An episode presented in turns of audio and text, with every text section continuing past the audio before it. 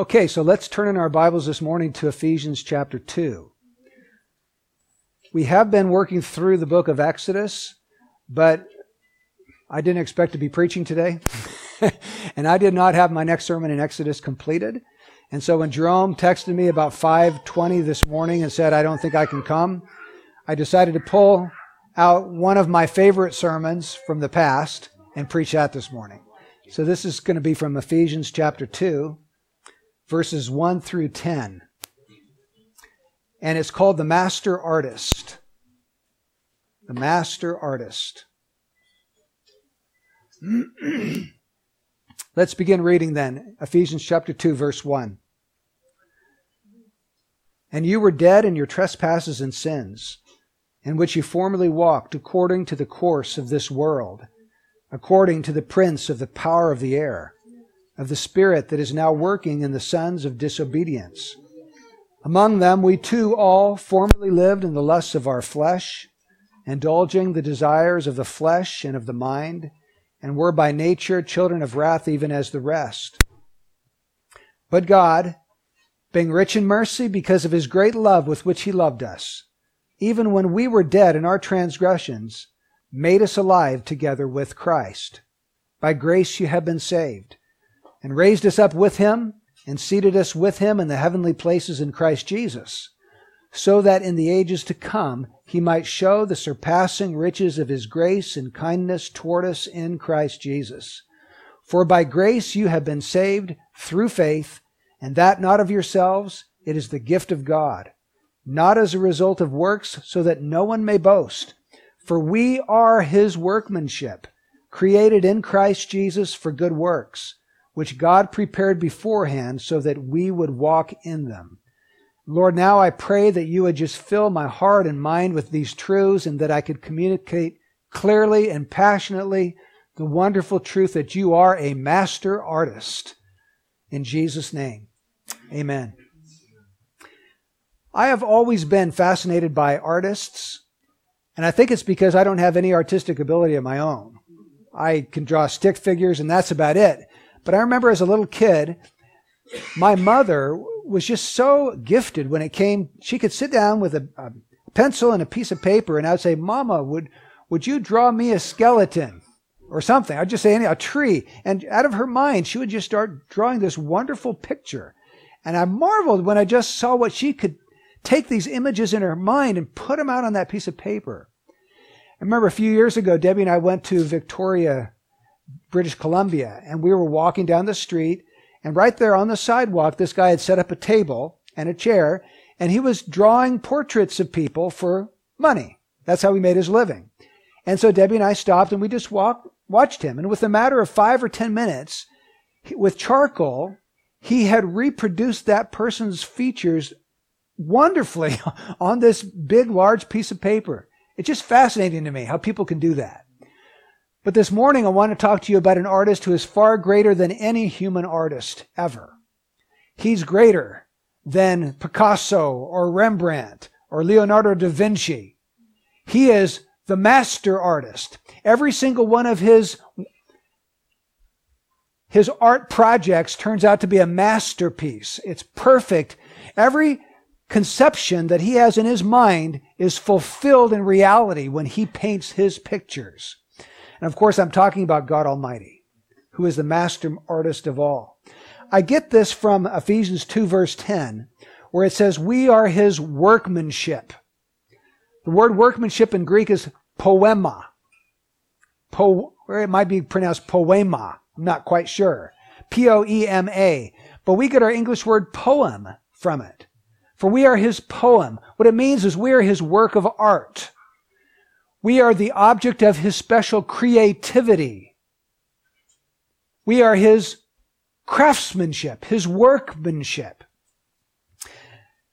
He's the master artist. He's producing works of art around the world today. If you are a Christian, you are one of his works of art and he's working on you. And so this morning, I want to take a look at the canvas that he's working on, the paint that he's using, the paintbrush that he's using to apply the paint, the painting itself, and then the art gallery that he displays this picture in. First of all, the canvas. The canvas that he's using. the canvas that this master artist is using is very old. In fact, it's used. It's not new. It's used. And it's a very old piece of canvas. Originally, there was a lovely portrait on this canvas, but some vandal came along with a big sharpie and scribbled profanity all over that beautiful, lovely portrait. And now it's just a confusing, grotesque picture. You can't even tell what it is. It's just that original portrait has been defaced. It's been marred. And that's exactly what has happened to every one of us because we are the canvas that he's painting upon. We started off with a lovely portrait in Adam before the fall. But when the fall came, the image of God that was in us was marred and it was corrupted and it was defaced. Notice in verse 8, the Bible says, For by grace you have been saved through faith. Or verse 10, For we are his workmanship, created in Christ Jesus for good works.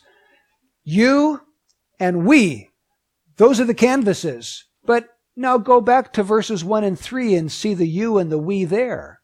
Verse 1 says, And you were dead in your trespasses and sins. Or verse 3, Among them we all too formerly lived in the lusts of our flesh, indulging the desires of the flesh and of the mind, and were by nature children of wrath, even as the rest. Adam was originally alive to God before the fall. Well, he has passed on his own image to his offspring, and his offspring has, have passed on that image to us, and we find ourselves not alive to God, but dead in sin. Adam originally walked with God in fellowship in the cool of the day. But verse 3 says we don't naturally walk with God, we walk according to the lusts of our flesh, indulging the desires of the flesh and of the mind. We walk according to the prince of the power of the air, Satan, the devil. We do his will. Adam originally was a child of God. But the Bible tells us that we are sons of disobedience in verse 2 and children of wrath in verse 3. Adam originally enjoyed God's favor upon his life, but the Bible tells us in verse 3 that we have God's wrath upon us by nature.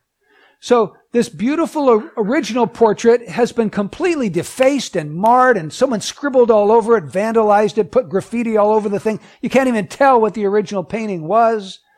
It's been corrupted by an evil one. And that's the canvas. And unless a remedy is found, we, all mankind, will perish eternally. The original beautiful portrait has been permanently defaced beyond description. This is talking about the fall and how it's affected every single one of us. We're all fallen in Adam. But now let's notice the paint. What's the only thing that can cover up that ugly image on that blackened canvas? Well, it's the master's paint. That's right. The white paint. That's right. He takes out his white paint and he starts going over that ugly canvas and he paints all the way until all the traces of the old portrait are completely removed and he's got a beautiful white canvas to work on. Amen? And what he's done is as though that ugly impression had never even existed. The old, ugly scrabblings and scrawlings have been completely blotted out by the paint of the Master. And that talks about how when we come to Christ, he justifies us. He removes all of our guilt. He washes us in his own blood. He makes it as though our sin had never existed in the first place. It's completely blotted out like a thick cloud. And so the paint represents the grace of God. We're the canvas. And in order to make a masterpiece, God has to apply something to our lives to bring it out. And what He applies to us is His grace. He begins with the white paint, the white grace of pardon, pardoning grace. The very first thing as a sinner that you experience when you come to Jesus Christ is this heavy load has been lifted off your back. Do you remember Pilgrim's Progress, where he's carrying this pack and he's trying to get to the celestial city and he's leaving the city of destruction? He sees the cross and this big heavy pack, this weight falls off of his back. That's what happens when we come to Jesus Christ. The artist takes his white paint and goes over all of the old sin and garbage and gunk and ugliness of your life and it's gone. And he purifies you. He declares you righteous in his sight. But he doesn't stop there. Then comes the regenerating grace. Another color. He adds the green of new life, regenerating grace, where he takes us who are dead in sin and he makes us alive together with Christ. He takes those of us who have hardened, calloused hearts and he softens them up. And he takes out the old heart of stone and he puts in a new heart of flesh and he causes us to walk in his statutes. So here's regeneration, new life. And then he adds another color to that canvas. And now we find him giving us sanctifying grace. Sanctifying grace is when God begins to work on you to make you like Jesus. It's His Spirit working within you to conform you to the image of Christ. It's Him putting His finger on sins in your life and saying, this has got to go. And you find yourself repenting of sin, confessing sin, deliberately turning away from those sins, crying out to God to deliver you from sin because you want to be holy, sanctifying grace. And then you find preserving grace in your life. Another color is added to that portrait preserving grace. This is God's grace to keep you in His love so that you don't totally or finally fall away from Him. And so the Lord works within all of His people to keep them. Paul says, I'm confident of this very thing that He who has begun a good work in you will perfect it until the day of Christ Jesus. Jesus Christ is the author and the perfecter of faith. We have His preserving grace going on in our life. But that's not all. Then there's empowering grace. Another color is added to the portrait, another kind of paint. Because we need the power of God to live out the Christian life.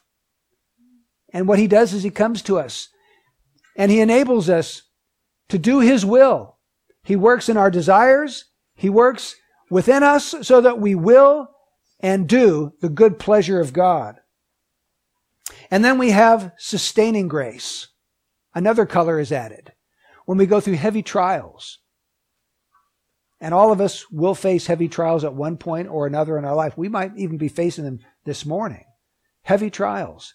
Or the Lord sustains you by His grace so that you don't throw in the towel. You don't give up on Jesus. You don't just walk away from your faith, but He continues to work within you so that you continue to look to Him and continue to trust Him.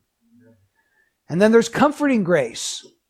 The Lord comes and He wipes away the tears when you face tragedy.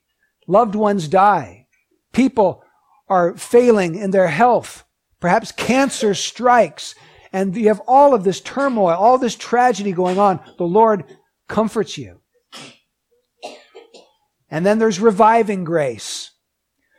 When our zeal flags and we're no longer walking as strongly with the Lord as we once did, and we find ourselves kind of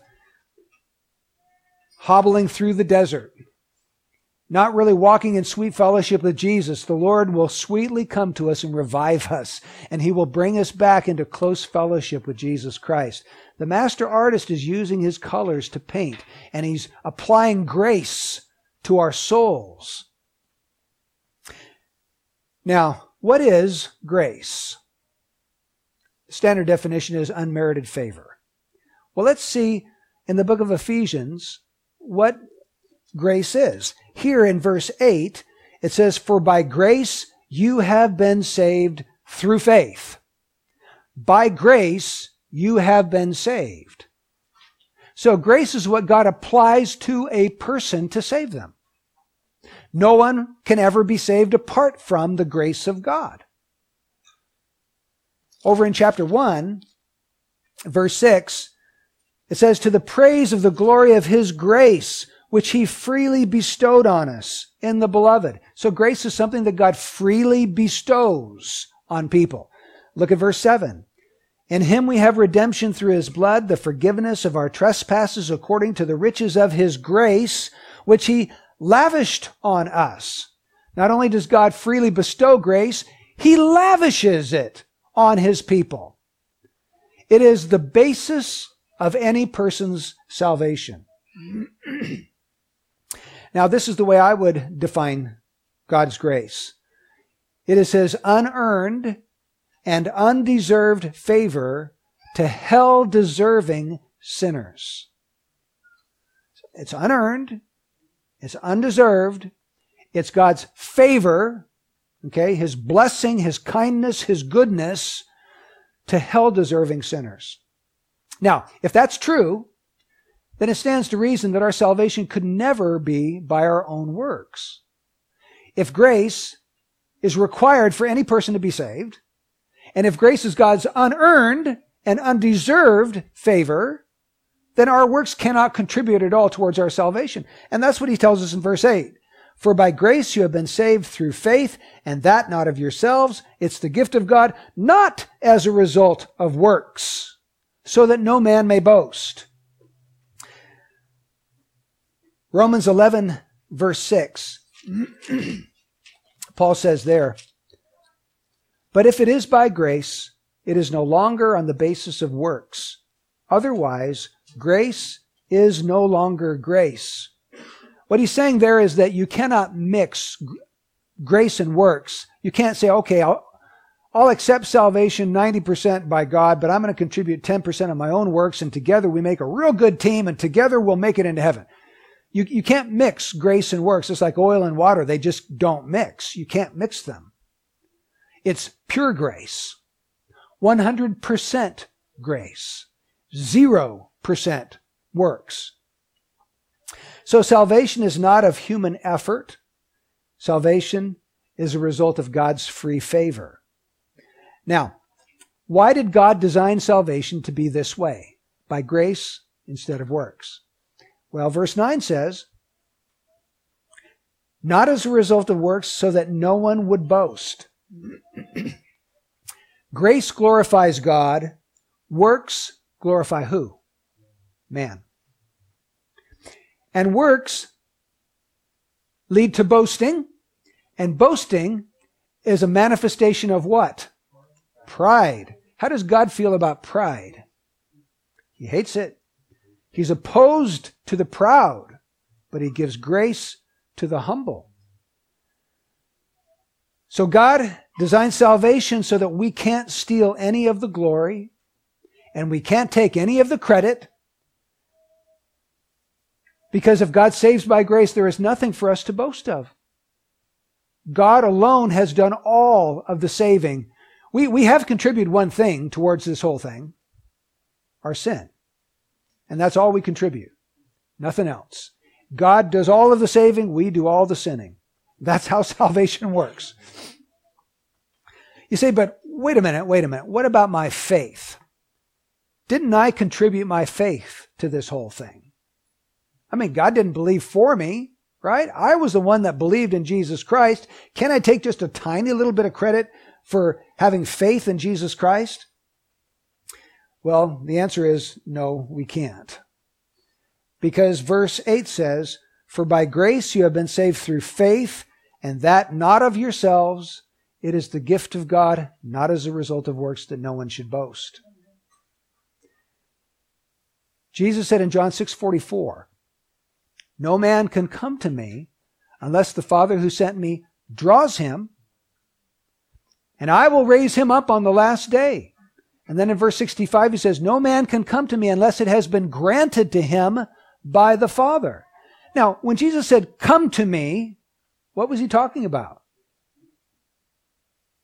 No man can come to me. What does that mean to come to Jesus? Yes. It's really talking about faith, saving faith.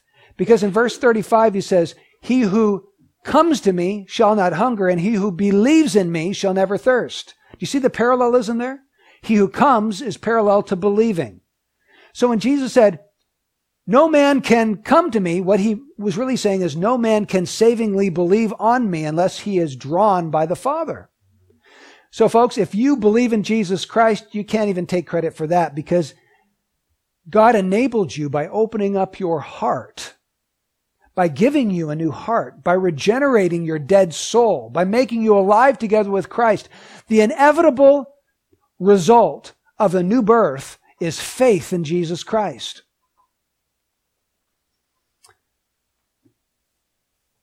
So here we have the paint, the grace of God. The grace of God enabling faith, enabling repentance, pardoning us, sanctifying us regenerating us, preserving us, comforting us, empowering us, reviving us, all the way through the Christian life. The master artist is continually adding paint to your canvas, con- continually pouring into your life what you need. Let's talk about the brush. What's the brush? What is the instrument that God uses to take His grace and apply it to your life? I would say that brush is our faith. Notice in verse 8, for by grace you have been saved through faith. Now the prepositions there are important. By grace, through faith. He doesn't say by faith you have been saved. He says by grace you have been saved through faith. It's like a, a man dying he, of thirst. He has no water. And all of a sudden, this hose, he, he discovers this hose and water's coming out the end of it. Now, what's going to save him? The water, right? But how does the water get to him? Through the hose. God's grace is what saves you, but how does the grace get applied to your life? Through your faith. Your faith is the hose. Your faith is the instrument. It's the brush that takes the paint and applies it to your life. So that's what faith is all about. Now, what's biblical faith? We've talked about what is biblical grace. What's biblical faith? I would define true faith as belief plus trust. Belief plus trust. You see, you can have belief without trust. For many, many years of my life, I believed that if someone jumped out of a plane with a parachute, I believed that that parachute would help them to land safely and they wouldn't be harmed. But I never entrusted myself to a parachute until about eight or nine years ago when Debbie, as a Christmas present, gave me a ticket to go jump out of an airplane skydive. You know, I didn't do it alone. They don't let you do that, but I went in tandems with somebody else who had already jumped out about 8,000 times.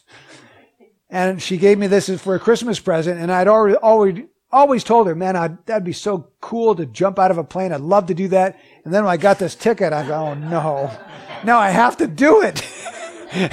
and she gave one to my son Jonathan too. So we went over to Lodi where they have those planes and they chartered the planes and we went up in the air and strapped a parachute on my back, and I entrusted myself to that parachute.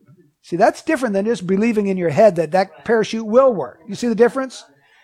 It's not enough for you just to believe that Jesus is the Son of God and He's the Savior of sinners. You have to entrust your soul to this Savior to actually save you. Do you see the difference? Commit yourself to this Savior. That's biblical faith. And we can't boast of it as we've already said, because God gives it to us as a gift. Now, let's look at the painting. We've seen the canvas, we've seen the paint, we've seen the brush that applies the paint to our soul, our faith.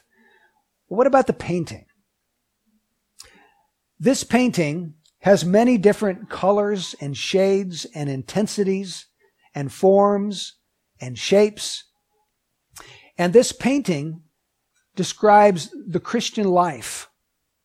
Verse 10 tells us that it's a life of good works. We are his workmanship, created in Christ Jesus for good works, which God prepared beforehand so that we should walk in them. This painting that God is making of your life represents a beautiful, lovely Christian life that's full of good works.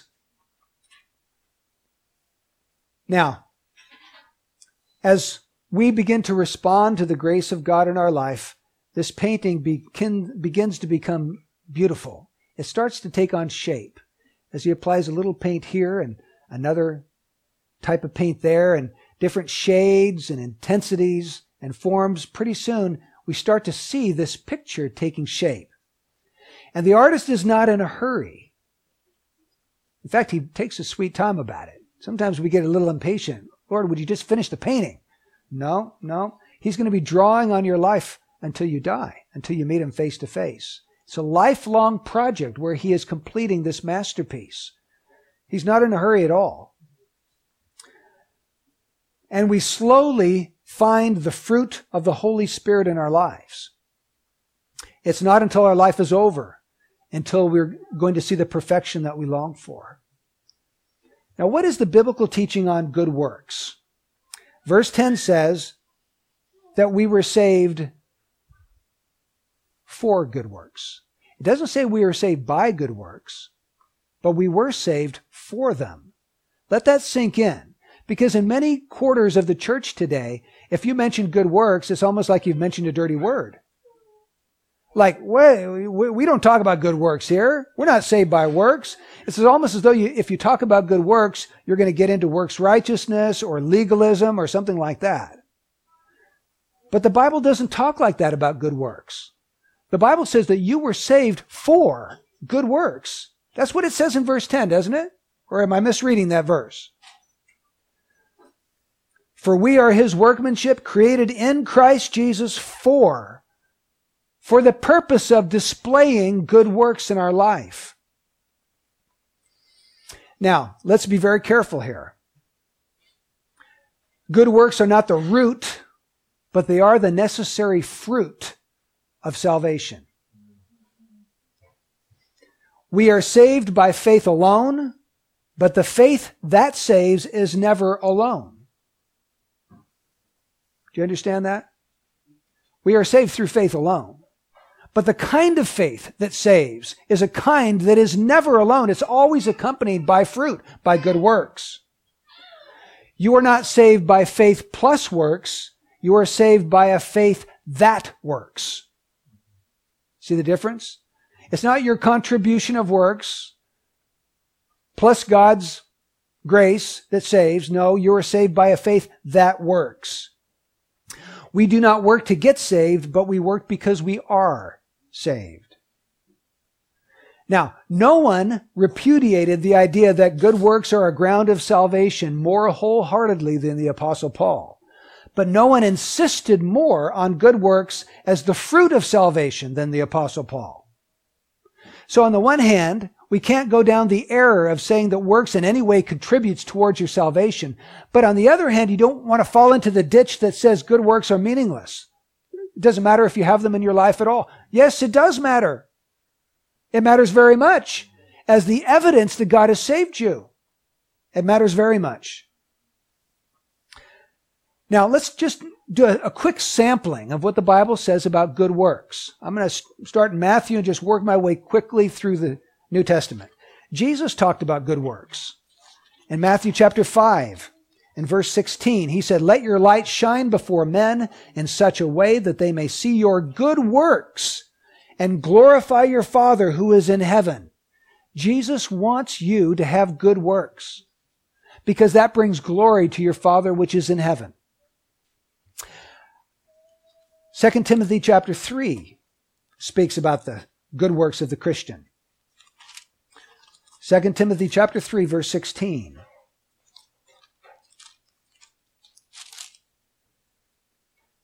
All scripture is inspired by God and profitable for teaching, for reproof, for correction, for training in righteousness, so that the man of God may be adequate, equipped for every good work. Do you know this book? The purpose of this book is to equip you to do every good work. That's how important good works are. That's why the Bible was given to you. Well, it's given to you to save you, and once you're saved, it's equi- given to you to equip you to do every good work God has for you. Or what about Titus? The book of Titus emphasizes the idea of good deeds or good works over and over and over. But look at Titus 2:14. Talking about Jesus Christ, it says, "Who gave himself for us to redeem us from every lawless deed and to purify for himself a people for his own possession, zealous for good deeds." That's to be the attitude of the Christian, to be zealous. Now, what does it mean to be zealous for something?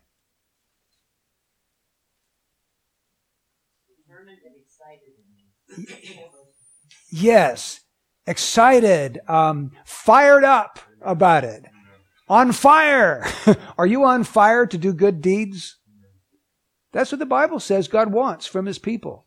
Zealous, at a boiling fever pitch. So in the morning, we ought to wake up and say, Lord, please show me the good deeds, the good works you have for me today, and let me walk in them by your power so that I can glorify my Father which is in heaven. And use your word today to enable me to do those good deeds. Titus 3:14 says, "Our people must also learn to engage in good deeds to meet pressing needs so that they will not be unfruitful." Folks, if you're not engaged in any good deeds, you're unfruitful. And God doesn't want you to be unfruitful. He wants you to be fruit bearing bearing the fruit of the Holy Spirit. And then one final text from Hebrews chapter 10. This text tells us one of the reasons why God wants us to gather in church meetings. You ever wondered why do we do this? Well, he says, he tells us, let us consider how to stimulate one another to love and good deeds, not forsaking our own assembling together, as is the habit of some, but encouraging one another, and all the more as you see the day drawing near. So he says, consider, think about how you can, what's the word he uses? Stimulate one another to love and to good deeds as you don't forsake the assembling of yourself together, but you come together to encourage each other all the more. See, church is not just about somebody standing up and preaching, although that is awesome and beautiful and God uses that but it's also about the body ministering to itself. It's about people encouraging one another and stimulating one another to go ahead and do that good deed that God put on your heart. Go ahead and love that person who's persecuting you and hurting you. See, the body is to exhort and encourage and stimulate one another to do these good deeds.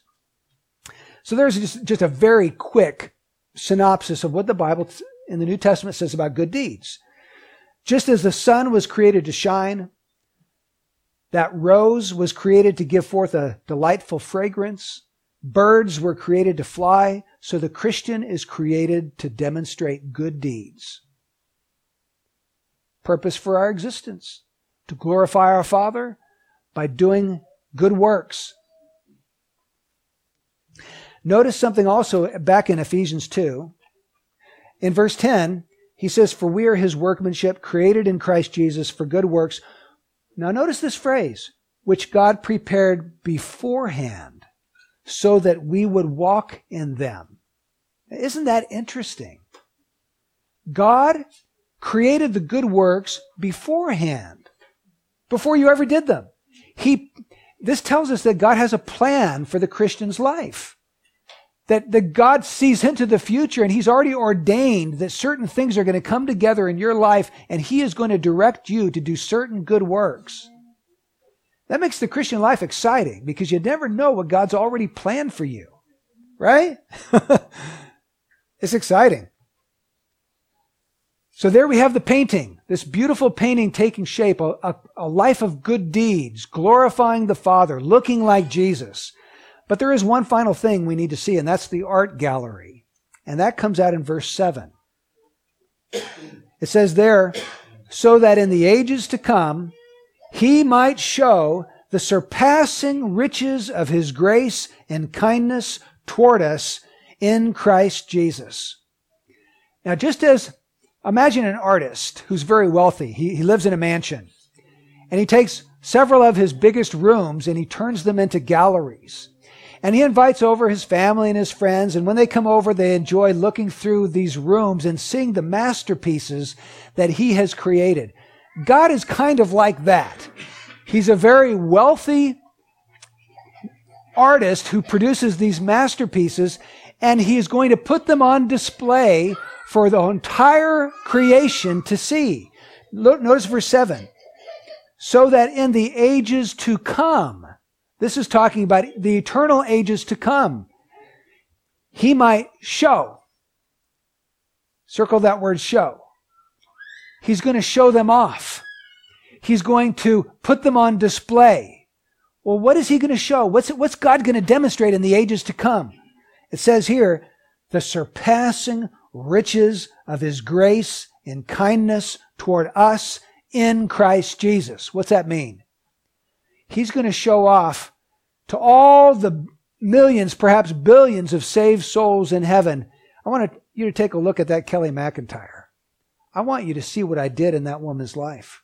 I want you to see the grace and how my kindness transformed her and brought out the image of Jesus Christ in her.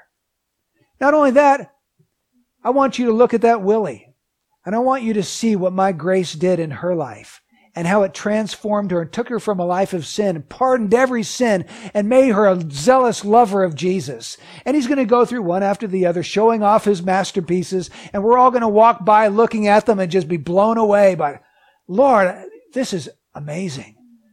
I can't believe what you've been able to do with the wrecks of humanity, the fallen wrecks of humanity. You've reclaimed them out of the trash bin, these old canvases that nobody were, they were worthless. You took them out, you, you, you painted them white, and you put this masterpiece on them. Lord, you're incredible. And we're going to give glory to God through the ceaseless ages to come by looking at what God has done in people's lives. And notice it's not just enough for him to say his kindness toward us in Christ Jesus. It's His grace in kindness.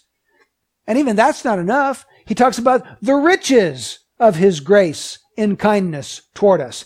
And even that's not enough. So he mentions the surpassing riches of His grace and kindness. In other words, we will marvel at the surpassing riches of God's grace in His kindness towards us in Christ Jesus. And we will be the sub, we'll be looking at each other, learning about God's grace in heaven. Won't that be wonderful? Won't that be awesome? So there's the art gallery. Another thing you should notice about this is the word show in the Greek is in the middle voice. And what that means is God is doing it for himself. That he might show for himself the surpassing riches of his grace and kindness toward us in Christ Jesus. What does that mean? God is primarily doing this. Yes, he loves you, and he's doing it for you, but he's primarily doing it for himself.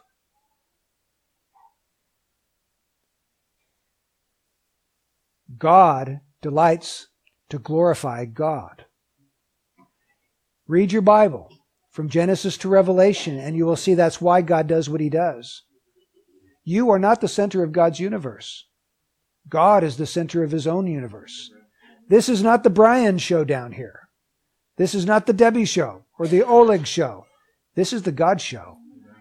This is the God show down here. God glorifies God. That's why God saved you, because God is glorifying his mercy in you. And to those people who are not saved, God will glorify his justice and wrath and power in them. God will get glory on every person who's ever been brought into this world.